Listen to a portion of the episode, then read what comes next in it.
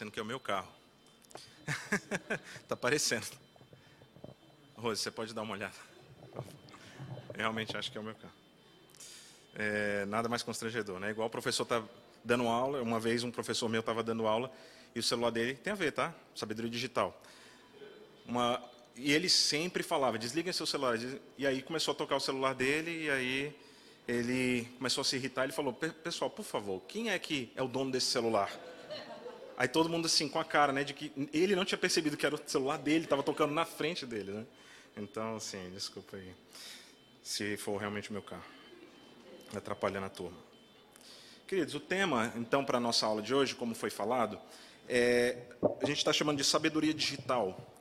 E acho que é, no mínimo, intrigante, né, esse termo. Algumas pessoas perguntaram assim, eu estou querendo agora saber o que é sabedoria analógica, porque sabedoria digital já começa a pensar o que pode ser. Agora, difícil é entender o que é sabedoria analógica. Mas vamos lá. Sabedoria digital. Por que a gente escolheu esse tema, né? Esse termo? Já é o primeiro disclaimer. Tem alguns disclaimers. Pessoal que entende inglês aí, como é que eu traduzo disclaimer? É um aviso, né? Aviso de cautela, assim, toma o que eu vou falar com uma pitadinha de sal, né? Alguma coisa nesse sentido. Porque eu escolhi esse tema e vou falar sobre esse tema e temos esse termo porque na verdade, emprestado de um título de um livro que eu li recentemente e gostei muito, e muitas pessoas têm lido e têm gostado, e tem sido uma bênção para muitas pessoas. E esse livro foi um livro que eu estou envolvido na publicação dele. Então, é o primeiro disclaimer. Pessoal, tem como colocar aí? Ó, eu só queria mostrar para vocês o livro. O livro é esse, Sabedoria Digital para a Família.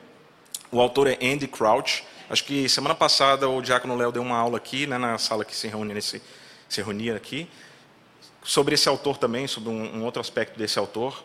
Esse livro é o livro... Tá bom, pode tirar, obrigado. É o livro que eu utilizei para basear muito do que eu estou apresentando hoje para vocês. É uma forma reduzida e uma introdução, né, para o que o autor vai tratar de forma muito mais ampla, né, e detalhada. Mas só queria avisar para vocês. Bom, eu sou ligado à empresa que publicou, então, né, eu queria que todos soubessem disso, tomassem tudo que eu vou falar aqui com uma pitadinha de sal. Mas está aí também uma indicação. Vamos abrir nossas Bíblias lá em Gênesis. Sempre que a gente vai falar sobre qualquer coisa nas Escrituras, é sempre bom abrir em Gênesis. Gênesis, capítulo 2.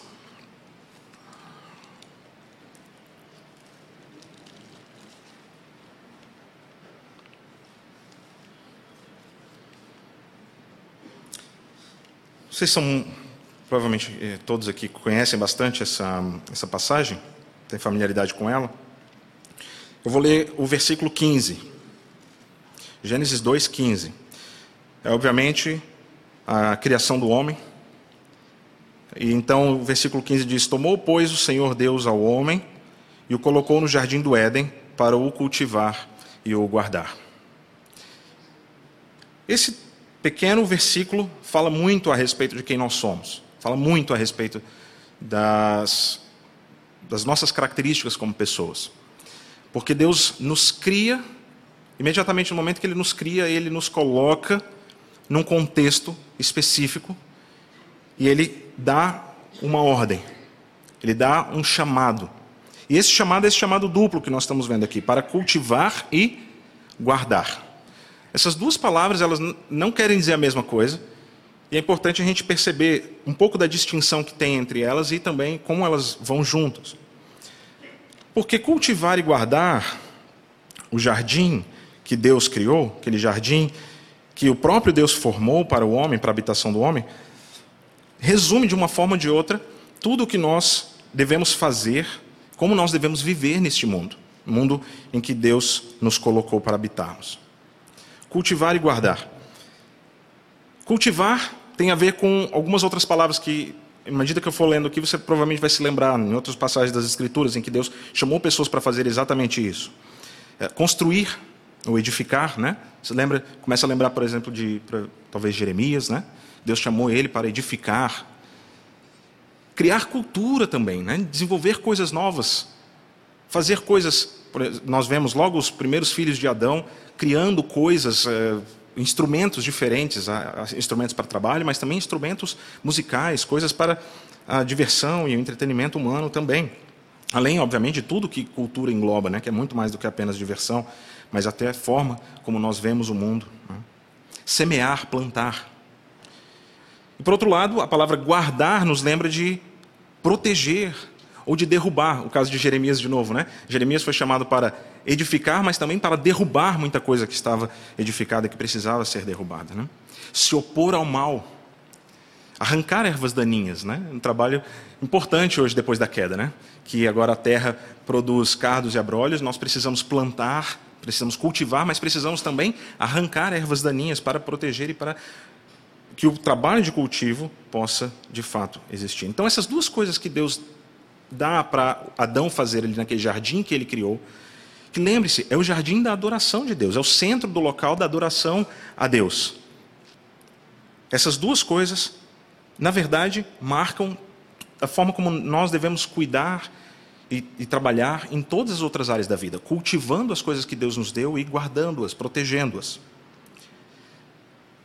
Já já eu volto nesse ponto. Mas é importante nós vermos que na imagem que Deus nos deu, chamada Imago Dei, a imagem que Deus nos deu, que é a imagem e semelhança dele, lembre-se, né? Deus criou todas as coisas, cada coisa que ele foi criando de acordo com as suas espécies, né? Deus criou os animais de acordo com as suas espécies, as plantas de acordo com as suas espécies. Eu estou gostando desse ventinho. Foi criando todas as coisas de acordo com as suas próprias espécies. Ou seja, de acordo com o plano de Deus que liga todas as coisas umas às outras, né? Mas de acordo com qual espécie o homem e a mulher foram criados?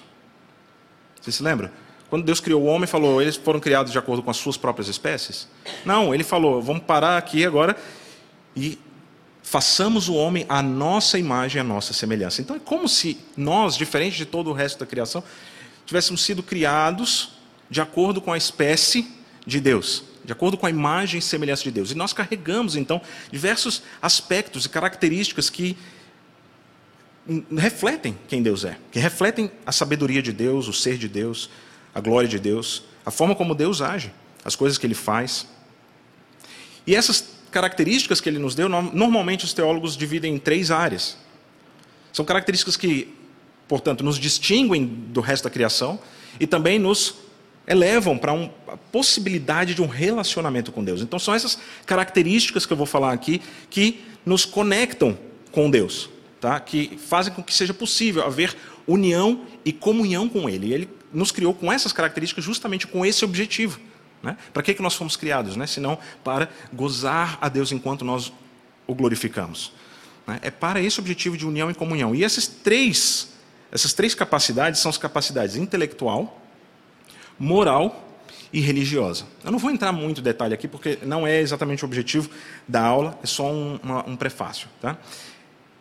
Intelectual, capacidades intelectuais, você começa a pensar. Olha, você já está pensando, né? Então, é exatamente isso. Pensar a respeito disso. Reflita a respeito de você, a respeito do que você sabe, a respeito do que você pensa. Isso é capacidade intelectual, de reflexão a respeito de si mesmo, a respeito das coisas que foram criadas. Inclusive, capacidade de percebermos aquelas coisas que Deus criou, cada uma a sua imagem, a sua própria, dentro da sua própria espécie, né? Perceber essas coisas, os padrões das coisas que Deus criou. E identificar e interpretar o mundo de acordo com a interpretação que Deus deu para o mundo, né? O próprio Deus, sendo um Deus intelectual ou racional, criou o mundo com complexidade, cada coisa de acordo com a sua própria espécie, e criou o homem com essa capacidade de raciocinar e perceber esses padrões. Tanto é que depois que Deus criou o homem, ele dá uma tarefa para o homem, que nós não lemos aqui, mas faz parte disso, de cultivar e guardar, que é de dar nome para as coisas. Ou seja, Deus não falou as coisas e elas passaram a existir, agora o homem vai falar as coisas, não para que elas passem a existir, mas como um reflexo daquilo que Deus deu para ele como capacidade reflexiva, interpretativa ou reinterpretativa das coisas que Deus criou. Então, não tem nada que exista no mundo que Deus não já tenha interpretado, não é mesmo? Deus deu interpretação e significado para todas as coisas, mas Ele nos deu também a capacidade, essa é a capacidade intelectual, de refletirmos isso, entendermos o sistema complexo que Deus criou. unindo todas as coisas, distinguindo as coisas que são diferentes. Daí vem a própria existência da lógica, né? A igual a B, que é igual a C, é igual a A, que é igual a C. Identidade. E também aquelas coisas que são diferentes, elas são diferentes. Bom, é isso que quer dizer capacidade intelectual. Não parece nada grandioso, mas é. Também capacidade moral. Capacidade moral diz respeito ao nosso relacionamento com o nosso próximo. Diz respeito a que os nossos atos, eles sempre são carregados, sempre, qualquer um dos seus atos, mesmo que você esteja sozinho, sempre são carregados de algum senso de certo ou errado, de próprio ou impróprio. Existe sempre uma moralidade nos nossos atos. Isso é algo inescapável. Nenhum homem pode escapar, nenhuma mulher pode escapar da moralidade com que nós fomos criados. E isso reflete quem Deus é. Um Deus justo, um Deus santo, um Deus completamente apropriado, né, nas suas ações. E também existe uma outra capacidade, que é a capacidade religiosa, que diz respeito ao nosso relacionamento direto com Deus, na forma como nós governamos e gerimos as coisas para Ele, não para nós, mas para Ele. E aí é interessante que, logo depois que Deus dá esse chamado para o homem guardar, né, cultivar e guardar as coisas que ele criou, o jardim que ele criou, ele explica um pouco mais o que é isso, né? Com uma ordem. Versículo 16, lá em Gênesis, com uma ordem. E o Senhor Deus lhe deu esta ordem: de toda a árvore do jardim comerás livremente. Isso aqui pressupõe a capacidade intelectual do homem de compreender o que ele está falando, né? Mas, e também pressupõe que existe um certo e um errado.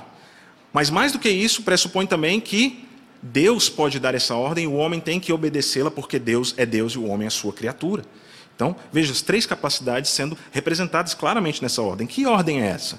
Que ordem é essa? Versículo 17.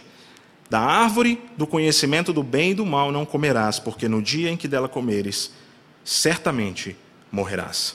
E aqui está realmente o aspecto religioso no seu ponto focal. Vida e morte estão nas mãos de Deus. E só podem ser alcançados por meio... Vida só pode ser alcançada por meio da obediência a Deus.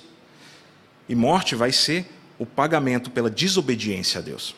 Tudo isso, gente, para construir o arcabouço para a ideia da sabedoria, tá? Que nós vamos falar um pouco mais. O que isso tem a ver, né, com sabedoria digital? Está parecendo bastante analógico ainda. Calma aí, nós vamos chegar na parte digital. Leva um tempinho. Estou aquecendo os motores. Então, mas veja, vocês percebem essas três coisas? Intelectual, moral e religiosa. E essa parte religiosa que mais me intriga é o seguinte, é que é algo completamente, aparentemente, arbitrário. Deus ter escolhido uma árvore específica do jardim, parece que não tem nada a ver com a forma como ele criou aquela árvore. Não é que aquela árvore era uma árvore venenosa, e, portanto, por causa dessa questão intelectual, né, que o homem poderia descobrir pela ciência, que aquilo faria mal para ele. Não é nada disso, é uma coisa aparentemente arbitrária, uma árvore que, inclusive, de acordo com toda a capacidade intelectual do homem e da mulher, eles olharam, analisaram e falaram: gente, essa árvore é boa, essa árvore é sadia, não tem nada de mal nela, por que Deus está querendo tirar essa árvore tão boa, tão agradável, de perto de mim? Por quê? É uma palavra de cautela, por que é uma palavra de sabedoria? Para eu não tocar essa árvore, sendo que ela aparentemente não me faz mal, ela me faz tão bem. E aí é que nós começamos a entrar dentro daquele ponto de que, queridos, muitas das coisas que nós somos comandados pela palavra para fazer ou para deixar de fazer, elas não se discernem apenas intelectualmente, mas a moralidade delas se discerne por meio de um conhecimento, de um entendimento espiritual a respeito das coisas espirituais, a respeito de interpretar o mundo de acordo com esse princípio, o princípio de que ele foi feito por Deus, e nós devemos viver e organizar nossas vidas de acordo com a vontade dele, para glorificá-lo. Então, com essas três grandes características que explicam a nossa imagem e semelhança de Deus, nós podemos conectar junto a elas os três ofícios que nós temos, então, que exercer. O nosso verdadeiro chamado, e aí a partir daí que nós vamos falar mais sobre a sabedoria digital. Os nossos chamados de cultivar e guardar, proteger. Talvez eu possa falar um pouquinho mais sobre guardar aqui, antes de a gente ir para os ofícios. Vamos lá. Um pouquinho mais sobre o que significa guardar, tá? Porque se você percebe o que o homem tinha que ter feito com esse jardim, ele é colocado à prova, né? Com essas próprias palavras, essa ordem de Deus, isso aqui já é uma prova, já é um ponto de prova. Mas Deus permite que venha a serpente, tá?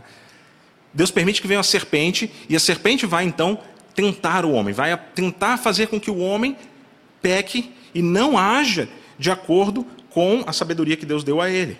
E aí, o que o homem tinha que ter feito? Quem sabe o que o homem tinha que ter feito quando a serpente adentrou o jardim? Ele tinha que ter o quê? Pisado em sua cabeça, né? Esmagado aquela serpente. Não deixar que ela blasfemasse contra a verdade de Deus. Por quê? Porque Adão era para ele ser o quê?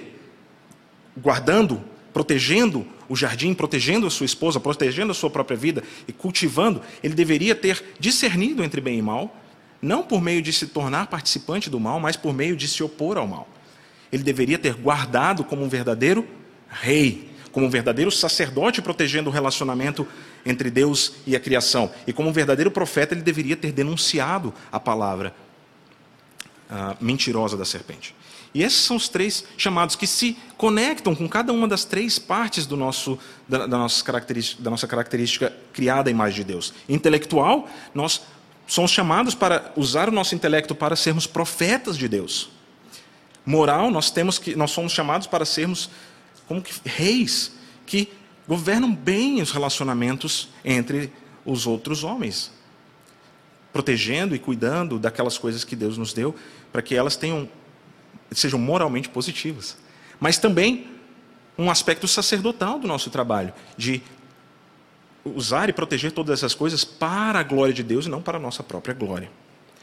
E dessa forma eu quero ler com os irmãos rapidamente o Catecismo Maior de Westminster, que nos fala sobre como Jesus fez essas coisas. Como é que Jesus exerceu essas funções de profeta, de sacerdote e de rei? Um profeta, Catecismo Maior de Westminster. Cristo exerce as funções de profeta, revelando à igreja em todos os tempos pelo seu espírito e palavra, por diversos modos de administração, toda a vontade de Deus em todas as coisas concernentes à sua edificação e salvação. Cultivo e guardar, né? Esse é o aspecto intelectual. Como exerce Cristo as funções de rei? Cristo exerce as funções de rei, chamando do mundo um povo para si, dando-lhe oficiais, leis e disciplinas para visivelmente o governar, dando a graça salvadora aos seus eleitos, recompensando a sua obediência e corrigindo-os por causa dos seus pecados, e assim por diante. E como é que Cristo exerce as suas funções de sacerdote?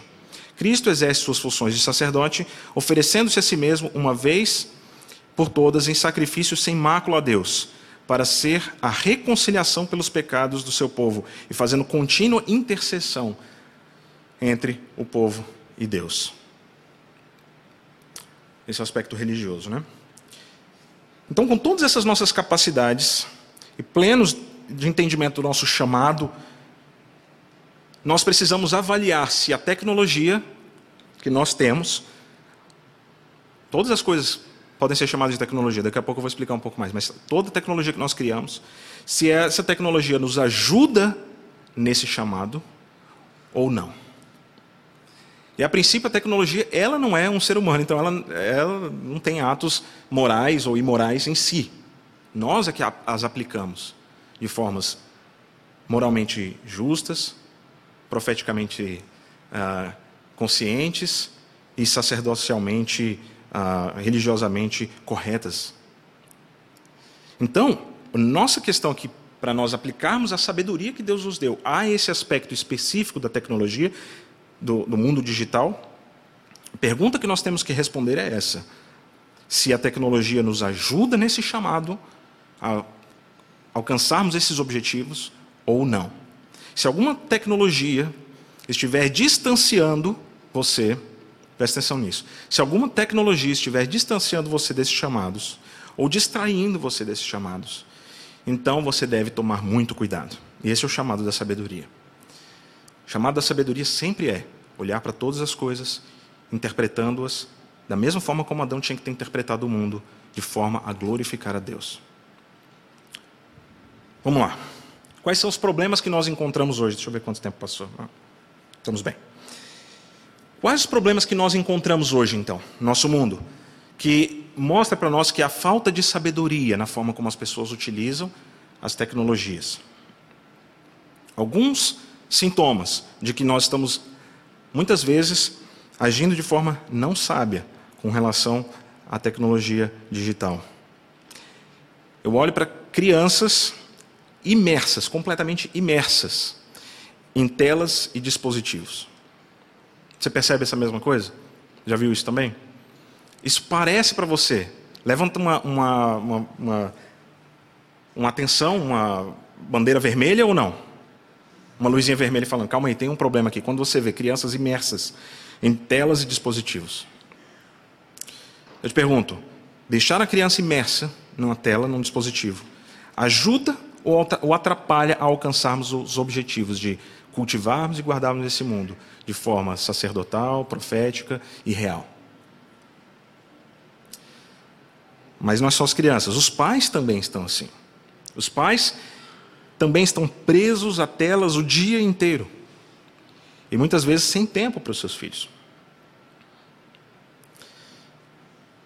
E uma consequência disso, porque nós estamos ali presos nessas telas por um motivo, né? Fazendo alguma coisa, nos recompensando de alguma forma. Estamos também, muitas vezes, vejo isso demais, inclusive entre crentes, irmãos, amigos meus, nos expondo ao mundo. E quando você se expõe ao mundo, naturalmente você também dá oportunidade para você se expor a críticas e ao escárnio de outras pessoas. Gente, isso é muito triste. Recentemente eu estava comendo com alguns amigos e a conversa de repente virou para comentar sobre a vida de uma pessoa que expunha tudo na internet. E, gente, não é agradável você ser objeto do escárnio das outras pessoas. Veja só que coisa estranha, olha só como é que ela faz, olha só isso, olha aquilo. Não estou dizendo que quem está criticando está completamente certo de estar fazendo isso, né? Pelo menos não dessa forma, mas para que se expor a isso? E que triste você expor seu filho, uma criança a isso.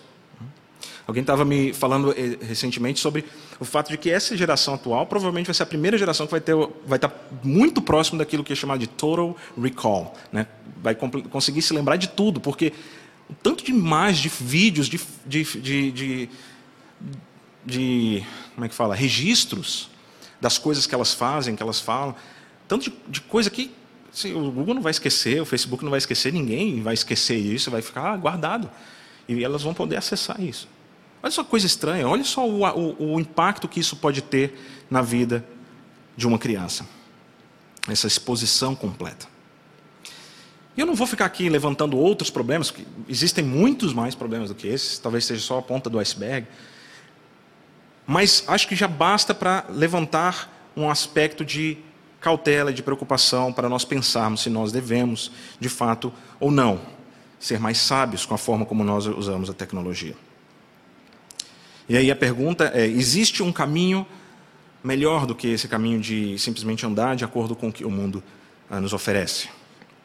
E eu digo que sim, mas ele envolve um compromisso real com Deus e com a sua família, fazendo escolhas tecnologicamente sábias, conscientes, e que muitas vezes podem fugir ao padrão do mundo. E aqui eu não quero que nós fujamos do mundo. A ideia não é fuja do mundo. A ideia é fuja ao padrão do mundo. Sem perder, e eu espero que ninguém aqui perca, os reais benefícios da tecnologia moderna, do mundo digital. Os reais benefícios que ele nos traz. Eu não quero que você perca isso, tá? Eu não quero perder.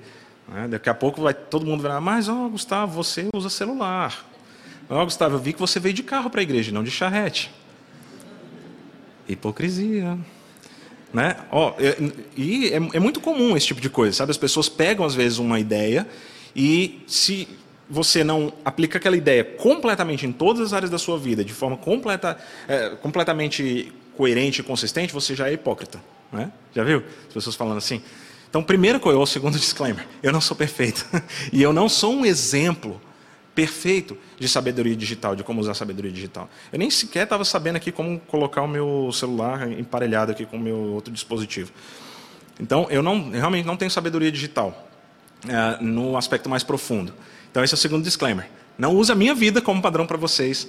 Dito isso, de vez em quando eu estou buscando acertar, né? Então, de vez em quando eu acerto também, e eu quero pedir que os irmãos olhem com isso não com cinismo, tá? Ou cinicismo, como é que fala? Cinismo, né?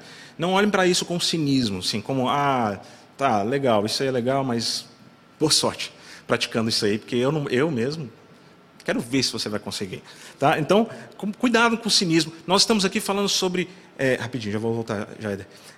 Nós estamos falando aqui sobre princípios que podem nos ajudar a aplicarmos bem o entendimento das Escrituras à nossa vida.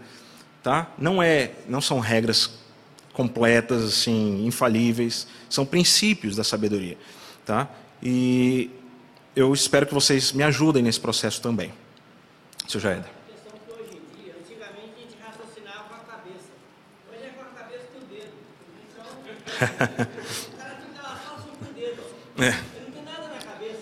Esse é um problema. Bom ponto. Às vezes antigamente a gente raciocinava com a cabeça, mas agora parece que a gente raciocina com o dedo. Essa é uma percepção muito boa. Mas, queridos, vamos lá. O que é tecnologia aqui no sentido que eu estou atacando um pouquinho, tá? De novo, a tecnologia não é má em si. Lembra que eu falei sobre isso? Ela não é positiva ou negativamente, moralmente carregada, tá? Ela não é má em si. Ela não nos torna maus por nós estarmos em contato com ela, tá bom? É o mau uso. E a gente não precisa da tecnologia para nos distrairmos dos nossos chamados. E a gente não precisa da tecnologia avançada para sermos completamente relapsos e vivermos uma vida completamente torta diante de Deus, tá? Mas a tecnologia nos ajuda muito a fazer as coisas de forma errada, tá bom? Se mal utilizado. Então vamos lá, por quê? Porque o que é tecnologia? Tecnologia, queridos, na verdade, é qualquer coisa que o homem crie, que tem alguma função, tá? Tecnologia é qualquer coisa que o homem cria que tem uma função. Estou tentando ser o mais abrangente possível aqui. Então, uma colher nada mais é do que a extensão da minha mão. Em vez de eu pegar com a mão, eu uso uma colher. Na verdade, toda tecnologia pode, de uma forma ou de outra, ser traduzida como uma extensão do corpo humano, porque ela foi criada para nos ajudar a alcançar algum objetivo, a fazer alguma coisa. Então, pensa numa cunha que você põe assim para você poder... O microfone tá ruim? Ah, o microfone é um exemplo, boa. O microfone amplia a capacidade dos meus pulmões, né, de soprar ar, né, por meio das minhas cordas vocais. Né? E ele sozinho não vai fazer isso, ele tem que ter do outro lado também um amplificador, né? Então, toda tecnologia é, de uma forma ou de outra, por mais primitiva que seja, ou por mais avançada que seja, uma extensão das funções do corpo humano. Então, tudo que você pode fazer de bom, a princípio, com o seu corpo, você pode usar uma tecnologia para te ajudar a fazer aquilo melhor. E tudo que você pode fazer de ruim, você pode amplificar os efeitos por meio de uma tecnologia nova, né? Então, vamos lá. Pessoal aí que gosta da caneta desesquerdizadora, né? Eu estava em Paris na época que aquele caminhão passou por cima de todo... Percebeu o que eu falei? Aquele caminhão passou por cima de todo mundo lá em Nice, né? Foi assim que as manchetes por aí afora estavam dizendo do acontecimento. Um caminhão passou por cima de todo mundo. Aí você pensa, um caminhão? Que foi isso? Um Transformers? Né? Passou por cima das pessoas? Um caminhão com vontade própria? Não, obviamente, tinha alguém dirigindo aquele caminhão. Só que para a gente não culpar a pessoa, a gente, né, fala, não, o caminhão fez isso. Então, vamos ter cuidado para não culparmos a tecnologia, tá? Porque se você pode usar um caminhão para coisas maravilhosas, você pode usar um caminhão para coisas terríveis. Mas quando eu estou falando de tecnologia, e por isso que o nome é Sabedoria Digital, nós estamos falando de uma tecnologia que tem uma diferença da tecnologia que nós tínhamos até recentemente acesso, tá? Por quê? Ferramentas, tradicionalmente pelo menos, exigiam que nós tivéssemos algumas coisas para podermos operá-las. Habilidade, tempo de preparo, paciência, prática, destreza. Nós tínhamos ferramentas agrícolas, por exemplo, para trabalhar no campo. Nós tínhamos ferramentas domésticas, para cuidar da casa. Ferramentas de trabalho, qualquer que seja o seu trabalho. Mas o que nós temos agora, na era do computador e na tecnologia digital, são ferramentas muito mais sofisticadas do que essas e também muito mais perigosas. Por que elas são mais perigosas? Porque agora... Essa é a diferença.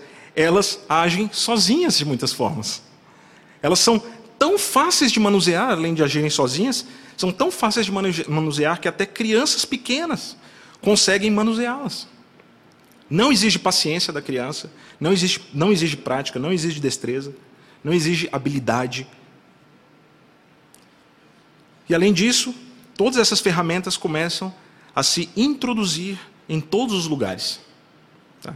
E, gente, quando eu faço essas falas, eu não estou falando de forma absoluta. Tá? Exige um pouquinho de destreza, exige um pouquinho de habilidade, exige, tudo bem. E elas não estão, obviamente, em todos os lugares, talvez estejam, mas talvez não. Mas, se você juntar essas duas coisas, algo que é extremamente fácil de se usar, extremamente poderoso, e está em todos os lugares, começa a ficar perigoso. Alguns de nós carregam dispositivos para todo lado mesmo, às vezes até banheiro. Né? Não precisa rir para você não se... não se entregar, exatamente. Mas, alguns de nós carregamos esses aparelhos para todos os lugares que nós vamos. E com a internet, e até mesmo agora com a tal da internet das coisas, né? Parece que não tem mais barreira nenhuma para a intrusão da tecnologia em todos os lugares, em todos os momentos, até mesmo nos momentos mais íntimos da vida. E, em suma, o que eu quero dizer com isso é que essa tecnologia nova, essa tecnologia digital, parece que o moto dela é facilidade e simplicidade em qualquer lugar. Facilidade e simplicidade a todo custo e em qualquer lugar. Temos que facilitar todas as coisas. Todas aquelas coisas que antigamente nós usávamos nos nossos corpos, agora o objetivo da tecnologia é que a gente não use mais isso. Que a gente não faça do jeito antigo, mas agora a gente utilize, empregue uma ferramenta para poder fazer isso. A todo custo e em todos os lugares. Isso tem sido o motor das novas startups. Não tem nenhuma fala assim, essa fala é muito profunda para mim, mas e eu acho que não tem nenhuma fala mais reverenciada no Vale do Silício hoje do que a fala do Mark Andreessen quando ele falou, ele escreveu no Wall Street Journal alguns anos atrás: o software está engolindo o mundo. Software está engolindo o mundo. Todas as coisas que são materiais, você agora está vendo empresas criando softwares para poder suplantar aquilo, para poder modificar aquilo de uma forma ou de outra. Transformar a forma como você agora interage com o mundo, sempre agora com uma camada de buffer, né? Algum intermediário entre você e o mundo real, um software para fazer aquilo para você. Então, por isso que o Mark Andreessen disse, o software está engolindo o mundo. Você pode ir em qualquer lugar no Vale do Silício, todos eles vão estar repetindo essa frase. Isso me lembra que, em agosto, eu tive a oportunidade de ir numa conferência lá na Bay Area, e junto com outros 100, mais ou menos 100 empreendedores brasileiros, nós estávamos numa conferência, e o presidente, o CEO da Movile, não sei se vocês já ouviram falar na Movile, sabe o que é Movile? É uma empresa gigante de software aqui no Brasil, que é dona de, entre outras coisas, o iFood também. Né? Então, o cara lá, o Fabrício Blois, muito legal, espírito animado e tal, um cara gente boa, ele estava palestrando, e ele falou uma coisa que me deixou muito impactado. Ele disse que o objetivo do iFood é que você não precisasse mais pensar em fazer comida. Aliás, ele disse, eu quero que você nem queira fazer comida. Eu quero que você nem queira cozinhar, que você perceba que é uma coisa enfadonha, é uma coisa chata, é uma coisa que eu quero te libertar desse mal. Assim, o cara encucou na cabeça dele que cozinhar é uma coisa horrível. Eu não sei se ele de fato acredita nisso, tá? Eu também sou contra isso. Mas não sei se ele de fato acredita nisso. Mas pelo menos é a fala. É a tal da cultura digital. A cultura da igreja... Da igreja não, desculpa. Da empresa dele. Mas o Fabrício, ele dizia... A gente quer que você pare de gastar tempo cozinhando e seja mais produtivo. Olha só que discurso bonito. Pare de cozinhar e seja mais produtivo. Em vez de você gastar tempo cozinhando, vai lá e produza mais. Tá? Estou te libertando para você ser mais humano, para você fazer coisas humanas. Cozinhar não é uma coisa, é uma coisa que um robô pode fazer. Então, e aí, ele disse, olha, nós já estamos chegando num alcance, numa escala de tantas cidades, em algumas cidades, numa escala tão grande, que com essas novas tecnologias de predição, né, de machine learning, inteligência artificial, ele disse que eles já estavam conseguindo prever padrões de consumo. Então, muito em breve eles começariam, em alguns locais específicos, para alguns restaurantes, começar a enviar ordens, pedidos, para os restaurantes começarem a preparar a comida antes mesmo das pessoas pedirem, porque eles já sabem qual é a quantidade de pessoas que vai pedir, mais ou menos, aquela comida. Então, a ideia dele é o seguinte, ele disse de forma bastante grande, ele falou assim, nós somos os mais avançados no mundo nessa área, mais do que o Uber Eats, mais do que qualquer outra coisa. Não sei se é verdade também, é um disclaimer aí, viu? Foi ele que falou. E aí ele falou, lembra daquele cartoon que a gente assistia no final do século passado, que parece que o ideal da vida humana ia ser chegar um dia e ter uma geladeira que você aperta um botãozinho e a comida é preparada automaticamente para você e ela sai e ela está prontinha para você. Coisa mais fácil. E, na verdade, essa tal geladeira era um robozinho que andava para todo lado. Também estava em todos os lugares. Né? Facilidade e onipresença. Né? E ele fala, parece que chegou esse momento. Hoje a gente está muito próximo desse momento. Só que em vez de ter uma geladeira, que a gente era muito ingênuo, né? A gente achava que as ferramentas iam manter os mesmos formatos. Né? Ia ser uma geladeira que você aperta. Mas não é isso. É o celular. Que esse aqui, tendo um hardware tão poderoso e um software tão poderoso, permite que esse software engula o mundo, devore o mundo.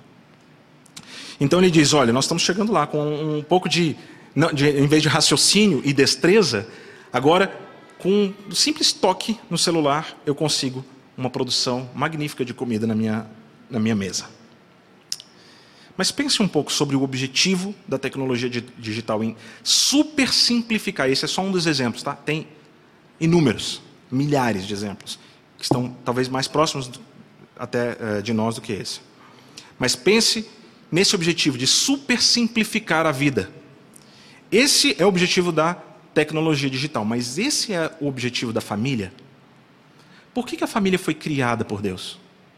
A família foi criada com esse mesmo objetivo de super simplificar, ou seja, então, cara, maravilha, a tecnologia está do meu lado, vai me ajudar e tal, porque nós estamos com o mesmo propósito, com a mesma ideia, com o mesmo objetivo. É assim? O objetivo da família, o objetivo que Deus criou a família, foi para tornar tudo mais simples? Eu acho que não, queridos. Eu acho que existe um conflito de interesse. E aí eu começo a emprestar mais do livro que eu mostrei para vocês, que eu acho fantástico a forma como ele coloca essas coisas. Ele fala, não. A família deve ensinar, inclusive, as crianças que, na vida, nós não devemos buscar os caminhos mais fáceis sempre. Nós não devemos buscar simplificar a nossa vida o tempo todo. A família foi criada por Deus para formar pessoas. Pense a respeito de formação de caráter. E o que envolve formação de caráter? Deus nos criou para nós formarmos pessoas que sejam bons sacerdotes, reis e profetas, não é? E isso envolve necessariamente, queridos, que nós formemos pessoas com sabedoria, com coragem, com habilidades, com aptidão ao serviço ao próximo. Se todo mundo parar de cozinhar, como é que eu vou servir o próximo? Cozinhando para ele ou fazendo alguma refeição? Aí você pode falar assim, não, mas uma outra pessoa está cozinhando para você. Até que um robô substitua, né? Que o pessoal do Uber, né? Poxa, tem um carro e tal, mas daqui a pouco o Uber vai substituir, porque os carros vão virar verdadeiramente automóveis, né? Vão dirigir sozinhos. Né? Então, esse é o objetivo, é você simplificar, esse é o objetivo da tecnologia, simplificar e automatizar as coisas ao máximo. E nós podemos, sim, perder capacidades, perder habilidades, perder conhecimento, perder destreza. Como um todo, o mundo fica mais empobrecido culturalmente e na sua capacidade de fazer as coisas. Por ironia, eu me lembro agora de uma coisa que eu aprendi com um cara chamado Elon Musk, que é um dos grandes deuses desse meio de tecnologia. E ele disse o seguinte, ele fala assim, eu fico impressionado com como muitas vezes nós perdemos a cultura de criar coisas. Tecnologias que a gente já tinha inventado e que a gente às vezes esquece como é que a gente inventou. E ele cita o caso das pirâmides, né? Como é que os egípcios criaram aquelas pirâmides, aí de repente passa... não sei, alguns anos, 200, 300, 1000 anos, ninguém sabe como é que eles tinham construído aquilo. Todo mundo olhava para aquilo e falava, que modelo matemático eu tenho para criar um negócio desse? E leva tempo para a humanidade aprender de novo aquilo, porque tinham perdido uma habilidade, perdido uma capacidade, perdido uma destreza. Tá? Como pessoas, nós acabamos atrofiando nossos músculos, como comunidade, como mundo, nós perdemos, nós atrofiamos também nossos músculos, nossa memória, nossa capacidade de produzir coisas boas, ou de apreciar coisas boas, de produzir arte, de nos deleitar na arte, de nos deleitar nas coisas que Deus criou, de, inclusive, formar pessoas. E o medo que nós temos, querido, que nós temos que ter, e o alerta é que nós podemos estar perdendo a habilidade de forjar caráter, forjar pessoas, forjar homens, forjar mulheres, que sejam verdadeiros reis, sacerdotes e profetas do mundo, que criem cultura e que utilizem tecnologia de forma adequada e para a glória de Deus. E o problema, queridos, é que formar essas coisas exige disciplina. Foi o que nós ouvimos hoje. Na hora que eu estava ouvindo um sermão, eu pensei assim, o que eu vou falar? O pastor falou tudo. E, gente, eu sei que vocês já ouviram várias pessoas usarem esse truque retórico, mas eu estou falando a verdade. Muitas das coisas que nós estamos falando aqui, de uma forma ou de outra, já foram falados pelo pastor mais cedo, no sermão maravilhoso que ele pregou. E lá, o último versículo, eu acredito, inclusive, se alguém tiver aí com Provérbios 5, o último versículo, eu acho que fala exatamente sobre a questão da disciplina, não é? Se não me engano. E o problema é nós perdermos disciplinas, perdermos capacidade de nos disciplinar, porque queremos, por default, por padrão, ir para o mais simples, o mais fácil, eu quero tudo agora, e eu vou sempre viver com essa tecnologia. Então, por que eu tenho que aprender, não é? Eu posso te dar um exemplo disso, antes de alguém ler para a gente. Posso te dar um exemplo disso. Quando estava na escola, os professores não deixavam a gente usar a calculadora na prova. Eu não sei se é assim ainda, mas na escola os professores não deixavam a gente usar a calculadora. E eu não acho que deve ser assim mais, porque, ora, os professores agora estão dando tablets para as crianças, né? Então eu acho que está bem diferente. Mas por que eles faziam isso? Eles falavam, porque você tem que aprender a fazer os cálculos. Aí eu falava, professor, mas eu sempre vou ter a calculadora do meu lado. Eu sempre vou. Ela não vai deixar de existir. Uma empresa que faz. Vai ter alguma empresa que vai fazer calculadora nesse mundo. Não é possível, não vai deixar de existir. Só, queridos, às vezes você saber fazer um cálculo matemático na hora que você não tem acesso a uma calculadora pode significar, sei lá, a diferença entre a vida e a morte. Sei lá, posso estar exagerando. Mas eu acho que no caso do MacGyver, por exemplo, né, era muito importante que ele soubesse fazer os cálculos certinho, que ele lembrasse da química e da física direitinho, para ele fazer aquelas bombas que ele fazia. Quem não sabe quem é MacGyver, depois pergunta para o seu avô. Mas, entenda, o problema é esse, queridos, é que porque nós assumimos que nós sempre vamos ter a tecnologia ao nosso lado, a gente acaba perdendo a capacidade de fazer as coisas. Alguém está aí com Provérbios 5, o último versículo? Eu acho que é esse, né? Alguém quer ler? Ele morrerá pela falta de disciplina e pela sua muita loucura perdido em cambaleia. Ele morrerá pela falta de disciplina e na sua muita loucura cambaleia, né? Morrerá pela falta de disciplina. Exatamente sobre isso que nós estamos falando. Morrer por falta de disciplina. E, vou dar mais um exemplo, para ficar mais fácil ainda para nós entendermos. E se eu estiver exagerando nos exemplos, por favor, me falem.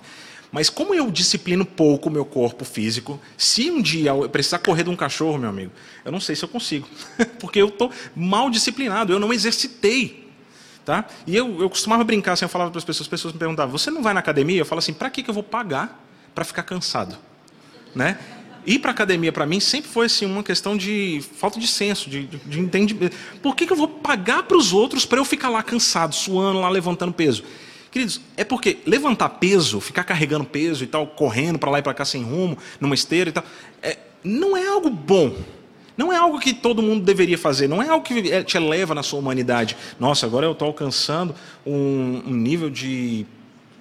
sabe, de imagem de Deus, de glorificação de Deus, porque eu fico carregando peso o dia inteiro e andando sem propósito, sem produzir nada em torno. Não é. Mas é importante essas coisas. Por que é importante? É o que eu tenho descoberto ao longo dos últimos anos. Agora eu preciso implementar. Preciso implementar o que eu descobri. Por que isso é importante? Porque se eu não fizer isso todos os dias, quando eu precisar da minha força, eu não vou ter a minha força.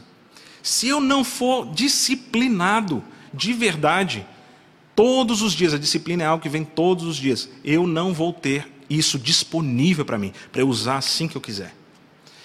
E se eu fizesse isso, eu sem dúvida ia ter muito mais vigor para fazer todas as coisas que eu faço no dia a dia. Então, disciplina é tão importante porque sem ela, você literalmente pode acabar morrendo. Você pode acabar morrendo. Bom, então quando é que a tecnologia está no lugar certo? Emprestando mais uma vez do livro alguns exemplos. Quando é que a tecnologia está no lugar certo? Como é que eu uso a tecnologia de forma correta? Ela, acho que a resposta já está ficando um pouco mais clara para todos, né? Ela está no lugar certo quando ela nos ajuda a cumprirmos os nossos chamados, né? Vou dar alguns exemplos aqui. Quando ela nos ajuda, por exemplo, a nos conectar a pessoas reais, que nós fomos chamados por Deus para amar. Quando ela nos ajuda a conectar com pessoas reais, que fomos chamados por Deus para amar, sim, então, ela está no lugar certo, nós estamos usando ela bem. Ou, pelo menos, podemos estar usando ela bem. Mas, no oposto desse mesmo exemplo, ela não está no lugar certo, gente, quando ela está sendo usada para nos conectar com celebridades que nós nem conhecemos. Ficar seguindo a vida dos famosos, ficar seguindo as vidas dos não famosos, mas que colocam no Instagram, fulano oficial, né? Coisa mais engraçada. Está aí o escárnio que você é submetido quando você faz esse tipo de coisa. A tecnologia é mal utilizada quando nós estamos perdendo o nosso tempo de estar com as pessoas, de cuidar e de amar as pessoas, de fato, que Deus nos deu para amar e para cuidar, quando nós estamos lá perdendo tempo, olhando para celebridades distantes que nós nunca vamos conhecer. Ela está no lugar certo quando ela ajuda o nosso corpo a alcançar os seus objetivos, né? A fazermos coisas boas, a produzirmos coisas boas. Mas ela está no lugar errado quando ela nos promete fugir de coisas que são inescapáveis, como os limites do nosso corpo, a vulnerabilidade do nosso corpo. E acabamos nos submetendo ao perigo e ao dano em busca de algo que nosso corpo não foi projetado para fazer. Ela nos ajuda, ela está no lugar certo quando ela nos ajuda a iniciar boas conversas, mas ela está no lugar errado quando ela nos atrapalha a conversar, a ouvir e a nos fazer presentes. Ela está no lugar certo quando ela nos ajuda a ganhar habilidades e a dominar áreas que são, de fato, a coroa e a glória da cultura humana. Mas ela está no lugar errado quando ela é usada para substituir o desenvolvimento dessas habilidades. E aqui um exemplo interessante é a questão da música, né? Porque nós vivemos um momento de empobrecimento musical, que não é só refletido no empobrecimento da qualidade da música que nós ouvimos e produzimos, mas inclusive no empobrecimento da forma como nós cantamos. Nós muitas vezes não sabemos cantar com diferentes vozes, fazendo arranjos diferentes. Nós, muitas vezes, não aprendemos a tocar instrumentos. Por quê? Porque é muito fácil você apertar um botão e a sua casa se inundar de música. É muito fácil você nem sequer pensar a respeito da qualidade da música que você está ouvindo, porque ela simplesmente está passando ali, na rádio, ela está se apresentando para você. Pode falar. Pegando o gancho aí, semana passada, meu neto virou para mim e falou: "Vovô, estou aprendendo a pescar." Que lindo.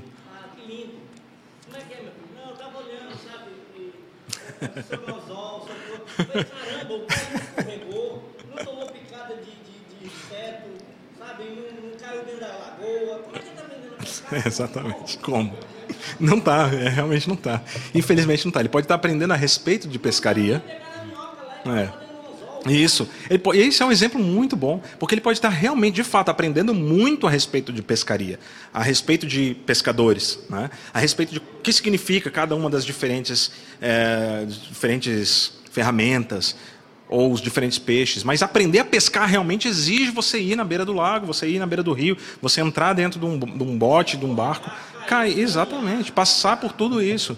É verdade. Então, como nós nos protegemos e temos acesso a coisas que são ilusórias, nós muitas vezes nos contentamos com as coisas que são ilusórias. E não alcançamos e não adentramos no mundo real criado por Deus. Eu li um livro recentemente, uma crítica cultural maravilhosa. O livro é 10 Maneiras de Arruinar a Imaginação do Seu Filho. Esse livro, gente, eu recomendo. É igual aquele Screwtape Letters do C.S. Lewis, que ele escreve ao contrário, né? Ele escreve assim, falando tudo de ruim, para você fazer tudo ruim, mas, na verdade, é para você se perceber ali e aprender como não viver, né? Então, 10 Maneiras de Arruinar a Imaginação do Seu Filho, Anthony Asseline. É um ótimo livro. E aí ele fala nesse livro, ele fala assim, que um dia estava na escola, e aí ele passou e as crianças estavam aprendendo sobre a vaca, né? E aí é um desenho de vaca, não sei o que, todas as partes, não sei o que. Enquanto que ele olhou do lado de fora da janela, tinha uma vaca. Tinha uma vaca ali do lado de fora da janela, porque a escola era um lugar rural. Ele falou assim, gente, que coisa mais louca, por que o professor não leva as crianças para ver a vaca, para tocar a vaca, para, entendeu, saber tirar leite e tal? Elas iam aprender muito mais e muito melhor, e não iam viver de uma forma excluída da realidade criada por Deus. Então nós temos que ser cautelosos quando a tecnologia não nos ajuda a gerar e ganhar habilidades e dominar as áreas que são de fato a glória, a coroa da cultura humana, mas nos priva disso, porque é muito mais fácil consumir essas coisas do que produzir. Nós temos que nos proteger quando a tecnologia nos torna meros consumidores passivos. E ela então ela está no lugar certo quando ela também nos ajuda a admirar a criação de Deus, mas está no lugar errado quando ela nos afasta do mundo. Bom, por isso precisamos de ser bastante criteriosos e estarmos dispostos, queridos, a jogar fora certas coisas, a reorganizarmos a nossa vida, para a gente não cair nesse erro, porque está muito bom criticar, está muito bom falar, mas quando você começa a olhar para você mesmo, quantas vezes você não pode estar se deixando levar por um caminho mais fácil e perdendo oportunidade de exercer e de exercitar a disciplina para você se tornar uma pessoa melhor. E aqueles que têm filhos, de fazer o mesmo para os seus filhos. Nós podemos nos beneficiar, queridos, de todos os dispositivos, mas nós não podemos pautar as nossas vidas em torno deles. E essa é uma grande diferença. Nos beneficiar dos dispositivos como instrumentos, mas não nos pautarmos as nossas vidas em torno deles. E assim, às vezes é necessário eliminar a tecnologia de alguns lugares. Eu vou dar um exemplo lá de casa, tá? E aí é o momento que eu falo assim, graças a Deus, antes mesmo de ter lido o livro, antes mesmo de ter sido orientado nesse caminho, eu já estava, eu e a minha esposa, andando num caminho bom. Tá? Eu posso dar para vocês, de forma despretensiosa, esse exemplo lá de casa. Quando o Lucas nasceu, nós decidimos que nós não iríamos mais ter TV em casa. Nós tínhamos uma TV bem grande, ficava no centro da sala, e ele nasceu, e eu lembro muito bem que estava passando a final da Champions League, lá, e a gente colocou o Lucas assim virado para a gente, ele balançando aqui, quando a gente olha ele estava virado, se contorcendo completamente, se contorcendo para poder ver a tela que brilhava. Ele tinha 3 meses, eu acho. Aquilo me chamou a atenção, eu falei assim, gente, como aquela luz, né, sendo produzida ali, aqueles sons e tal, aquilo chama a atenção de uma criança. Ele estava tentando de todo jeito olhar para a televisão. E, queridos, já vou dizer logo de cara, é impossível eliminar a televisão das nossas vidas, completamente. É impossível, tá? Porque mesmo se você não tem em casa, quando você for ao shopping, você vai ver televisão. Quando você for na casa do amigo, do avô, da avó, todo lugar você vai ver televisão. Então, primeira coisa, não é suficiente você tirar, esconder as coisas, tá? Privar as pessoas e as crianças das coisas. Mas também, queridos, entendam que cada criança tem, na sua fase diferente de vida, tem uma capacidade diferente de aprender. E não dá para você exigir. Eu vou colocar uma criança na frente de uma televisão e exigir que ela tenha simplesmente discernimento. Né? Vou dar um celular para a criança e vou falar assim, tenha discernimento, meu filho. Não clique nas coisas que não deve clicar. Tá bom? Não assista os vídeos que não deve assistir. Não fica aí o dia inteiro. A criança não tem essa capacidade, não tem esse discernimento. Ela ainda não foi formada por meio da disciplina a usar bem essa tecnologia. Tá? Então, lá em casa a gente decidiu não ter televisão. E, em vez disso, a gente queria, obviamente, continuar assistindo os nossos filmes, séries, outras coisas. O que a gente fez? A gente comprou um projetor que a gente guarda dentro de um lugarzinho, que fica escondido, fica guardadinho. Todas as vezes que a gente quer assistir alguma coisa, e os nossos filhos assistem desenho também, um desenho por dia, bem controladinho, a gente pega, abre o rack, pega o aparelho, coloca, liga, conecta tudo. Então, só no fato de a gente ter que fazer todo esse trabalho, e depois, na hora que termina de assistir, Lucas, Alice, desliguem o aparelho. Eles sempre desligam. Terminou de assistir, vai lá, desliga, guarda, acabou. Só de você fazer isso, já tirou muitas oportunidades de, simplesmente porque a TV está ali, você pegar, ligar a televisão e começar a assistir. Tirou a oportunidade da TV ficar ligada o tempo todo, passando coisas, passando propaganda, passando jornal, passando qualquer coisa. E as crianças aprendendo, se acostumando a viver numa vida de simplesmente passar o dia consumindo informação, conteúdo, entretenimento. Então, a gente fez isso. É uma coisa que nós fizemos na nossa casa, não é o que todo mundo deve fazer. O autor do livro, ele dá outra sugestão. A minha é mais branda. A dele, ele falou assim, a gente nem tem televisão em casa, nem tem telas para os meninos até eles terem 10 anos. Então, assim, eles nem vão saber o que é uma televisão dentro da nossa casa até completarem 10 anos. Isso é interessante, porque por mais que eles possam saber que existe televisão, que vão ver, obviamente, em outros lugares, eles vão olhar para aquilo e vão saber lidar com aquilo da mesma forma como lidam, sei lá, com um fogão, entendeu? Ou com um micro-ondas, que talvez não tenha na casa deles, mas tem na casa do amiguinho. E não é algo tão complicado, complexo, tá? E não tomou e roubou a maior parte da vida deles. Bom, isso, às vezes, queridos, esse fato que a gente decidiu não ter televisão, às vezes dificulta um pouco, tá? Eu vou ser sincero, às vezes dificulta. Na época da Copa do Mundo, a gente acabava de chegar no Brasil e estava tendo a Copa, a gente chamou os amigos, vamos assistir o jogo do Brasil na nossa casa, e as pessoas começaram a chegar, e eu comecei a ficar desesperado, porque eu não tinha como ligar o meu aparelho numa antena, eu não tinha antena, não tinha como eu projetar o jogo. Então, teve que uma pessoa ir na casa dela, trazer a televisão, e colocar a televisão lá na nossa casa, para a gente poder assistir. Gera, de vez em quando, um pouco de inconveniente, né? Ontem eu estava querendo assistir um jogo de futebol, para isso eu tenho que sair da minha casa, né? É ruim. Mas, por outro lado, geram oportunidades interessantes, porque eu vou a um local, a um bar, a um restaurante e tal, e onde eu posso estar do lado de pessoas, onde eu posso assistir junto com elas, ou na casa de um amigo. Então, assim, tem seu lado negativo, mas tem seu lado positivo também, tá? Ele me força a ser mais, a ter mais discernimento. E isso, queridos, a gente faz isso lá em casa simplesmente para que a gente saiba que assistir uma coisa, consumir alguma coisa que está sendo projetada, não é o padrão da nossa família. E quando nós fazemos isso de forma deliberada. Nós fazemos isso de forma consciente. Nós fazemos isso em família, nós fazemos isso porque nós entendemos que é bom. Tá? Eu tenho muito mais coisa para falar ainda, mas o nosso tempo está se esgotando. Eu vou passar mais rapidamente sobre alguns pontos. E depois eu vou dar alguns outros exemplos do livro e recomendo você ler o livro para você poder pegar muito mais exemplos ótimos como esse de como você pode mudar um pouco a sua atitude com relação à tecnologia e ser mais sábio. Mas uma coisa que o autor ele chama atenção é que nós precisamos de pensar em duas coisas. Disciplina, como eu falei muitas vezes aqui, disciplinarmos-nos. Mas também, junto com a disciplina, nós podemos dar alguns empurrãozinhos e ajudar a gente. Tá? E esses empurrãozinhos são assim, eu vou facilitar as coisas, para eu não precisar ter uma disciplina tão dura e difícil de ser aprendida. Esses tais empurrõezinhos são aquelas coisas que existem ao nosso redor. Né? Tem um livro em inglês chamado Nudge. Né? Eu acho que, na verdade, o nome em português dele é Nudge também. Eles não acham que não traduziram o título. Nudge, dá um empurrãozinho, dá uma ajudinha. Tá? Que fala muito sobre isso. É um livro na área do comportamento econômico, né? Behavioral Economics. E eles falam muito sobre isso. Por exemplo, supermercados são ótimos em dar empurrõezinhos na gente, né? Como é que ele faz para dar um empurrãozinho para a gente comprar mais?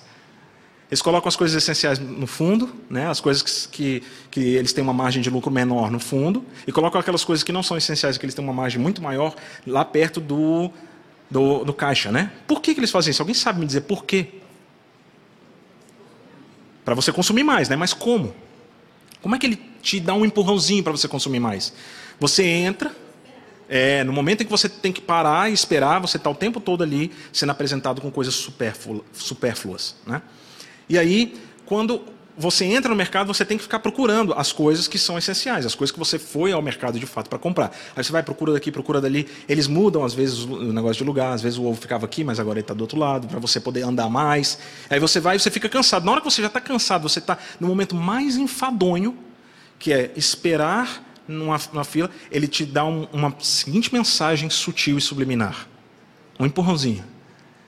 Está na hora de você se recompensar pelo tremendo trabalho que você fez até agora. Você passou 1 hora aqui Você merece um chocolate, não merece? Gente, eu juro para vocês que foi exatamente o pensamento que passou na minha cabeça sexta-feira. Eu fui ao shopping fazer uma coisa, comprar uma coisa de Natal, só que eu não queria ir lá. Sabe por que eu decidi ir? Que eu pensei, mas lá tem um sorvete legal que eu gosto. Eu vou lá, e aí eu vou tomar aquele bate de latte e vou me recompensar. Porque eu fui fazer uma coisa boa, afinal de contas, eu venci a minha inércia e fui fazer o que eu tinha que fazer. Então, gente, a gente é apresentado a esse tipo de coisa o tempo todo. São diversos empurrõezinhos que nós temos para nós nos recompensarmos, para nós irmos pelo caminho mais fácil, para nós irmos pelo caminho de maior recompensa. Enquanto que o caminho de Deus para nós e o caminho do Senhor Jesus por nós não foi o caminho mais fácil. Foi o caminho de renúncia, foi o caminho de você se munir da palavra de Deus como um profeta para você atacar a palavra do diabo, como o Senhor Jesus fez. Eu estou pensando aqui em Lucas 4, né, na tentação, atacar a palavra do diabo com a palavra de Deus. Você também se privar de certas coisas que você tem direito, às vezes, de fazer e de tocar, como comida, para você mostrar que você não vai viver do pão apenas, mas de toda a palavra que procede da boca de Deus. Porque isso é mais importante. Muitas vezes nos privarmos de certas coisas que nós teríamos direitos, queridos, nos ajudam a estarmos mais bem preparados para sofrermos no dia mau, para estarmos bem preparados para passarmos por lutas e dificuldades e por privações, e aprendermos a viver contente em toda e qualquer situação, aprendendo a viver no muito e aprendendo a viver no pouco. Esse tipo de coisa, queridos, é importantíssimo na vida de uma criança, na vida de um adulto, na vida de um idoso, e não vai aparecer lá na sua vida na frente se você não cultivar essas coisas, e se você não guardar o seu coração. Então esses empurrõezinhos ruins que tem, por exemplo, outro shopping tem as escadas rolantes em lados opostos, né? Se você quer subir, você tem que passar pelo shopping inteiro para você poder subir aqui, passa, e aí vai subir lá no outro lado, para você passar na frente das lojas. Aplicativos, queridos, aplicativos tem centenas, a gente recebe uma centena de notificações por dia, interrompendo o que nós estamos fazendo e desviando a nossa atenção de coisas importantes para o aplicativo, para nós vermos os stickers dos nossos amigos, nós vermos os comentários legais que eles fizeram ou maldosos, para nós vermos as coisas loucas que os homens fazem e as piadas e tudo mais. Tem um livro também que eu recomendo, se você quiser ir mais a fundo nisso, além do Nudge, tem um outro também chamado Hooked, que é um livro que fala sobre como você aplicar algumas dessas coisas do Behavioral Economics para criação de aplicativos, tá? Para você enganchar a pessoa, fisgá-la e trazê-la para perto do seu aplicativo de novo, e de novo, e de novo, e de novo, de tal forma que você crie nela um hábito que ela já começa a fazer as coisas sem nem pensar por que ela está fazendo. Todas as grandes startups utilizam esse livro como se fosse um livro de cabeceira.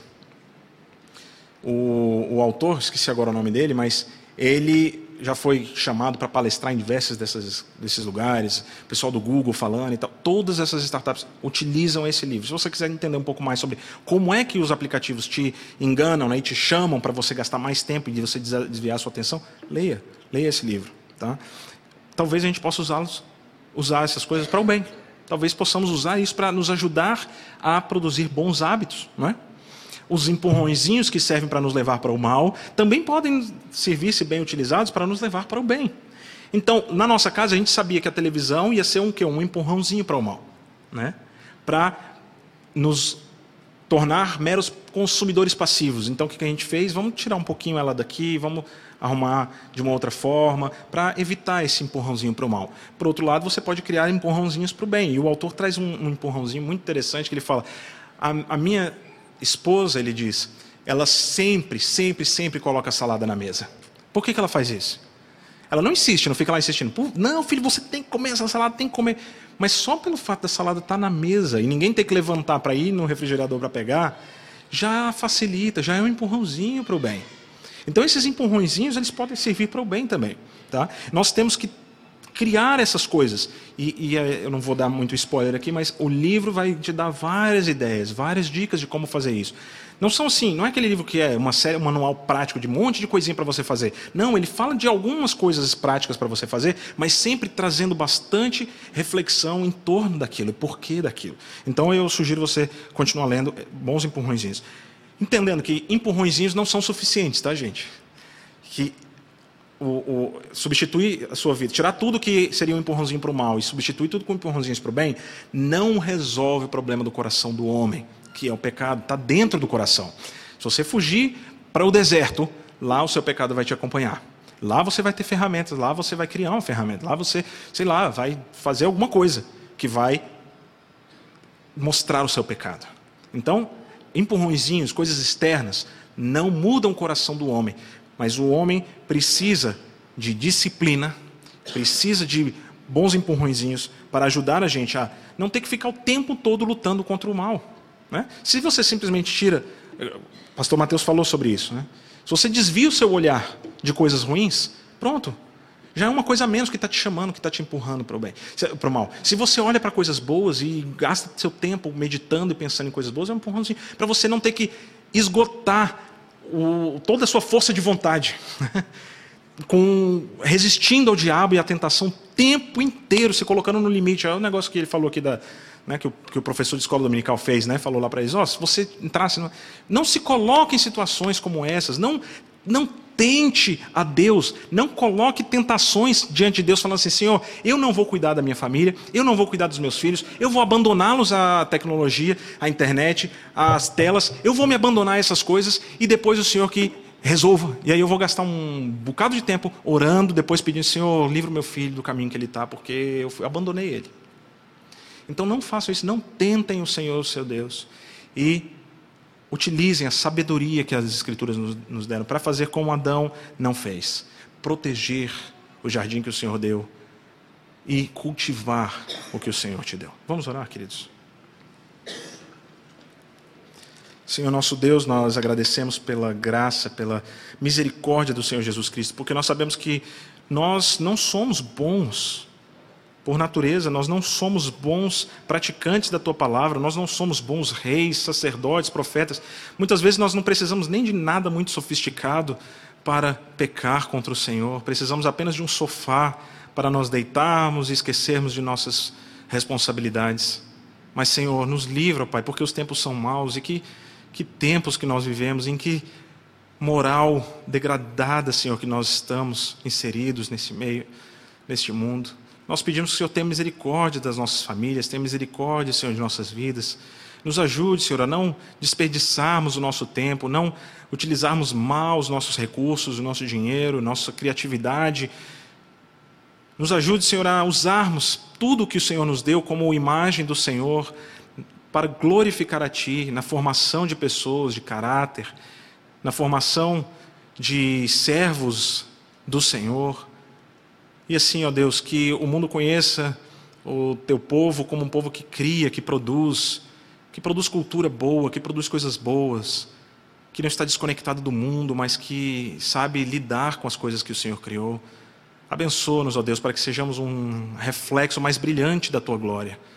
E ajuda-nos a fazer isso, ó Deus, sem o reflexo brilhante das telas, sem o caminho mais fácil, ó Deus, mas sem abandonar também as tecnologias maravilhosas que o Senhor criou para nós. Santifica o nosso coração acima de tudo, Senhor, porque sabemos que daí é que procedem as fontes as fontes boas e agradáveis da vida e também as fontes do mal. Pedimos que o Senhor guarde o nosso coração e nos abençoe. Em nome do Senhor Jesus. Amém. Queridos, Deus os abençoe, cuide de vocês e voltemos mais tarde, para adorar o nosso Senhor.